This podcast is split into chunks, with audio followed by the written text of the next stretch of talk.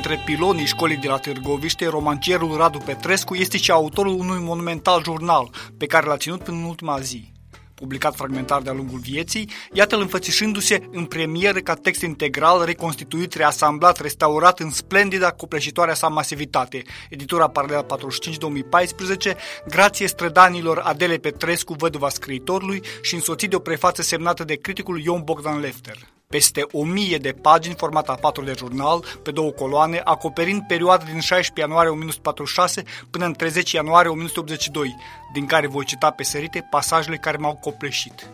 O carte de literatură este un jurnal în realitate al duratei noastre inefabile. Sau această frază cu valoare de credo. Cred că arta e o eliberare, dar nu de neguri, ci de lumini. Sau premonitoriu, gust moartea când am încheiat pagini de care sunt mulțumit, când ritmurile care trebuiau exprimate s-au exprimat.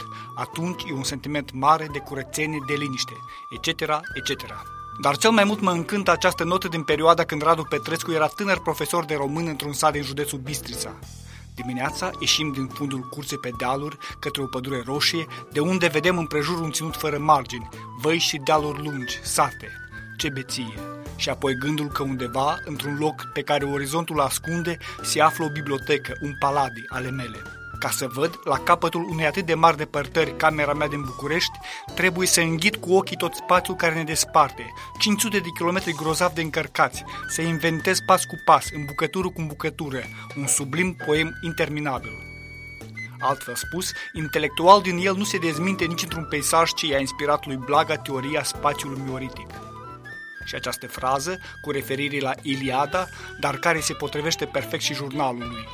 O carte cu muchie, cu muchie ca un cub de marmură, un cub greu, cu muchiile precise. Pentru Radio Europa Liberă, Emilian Galai cu Pământ.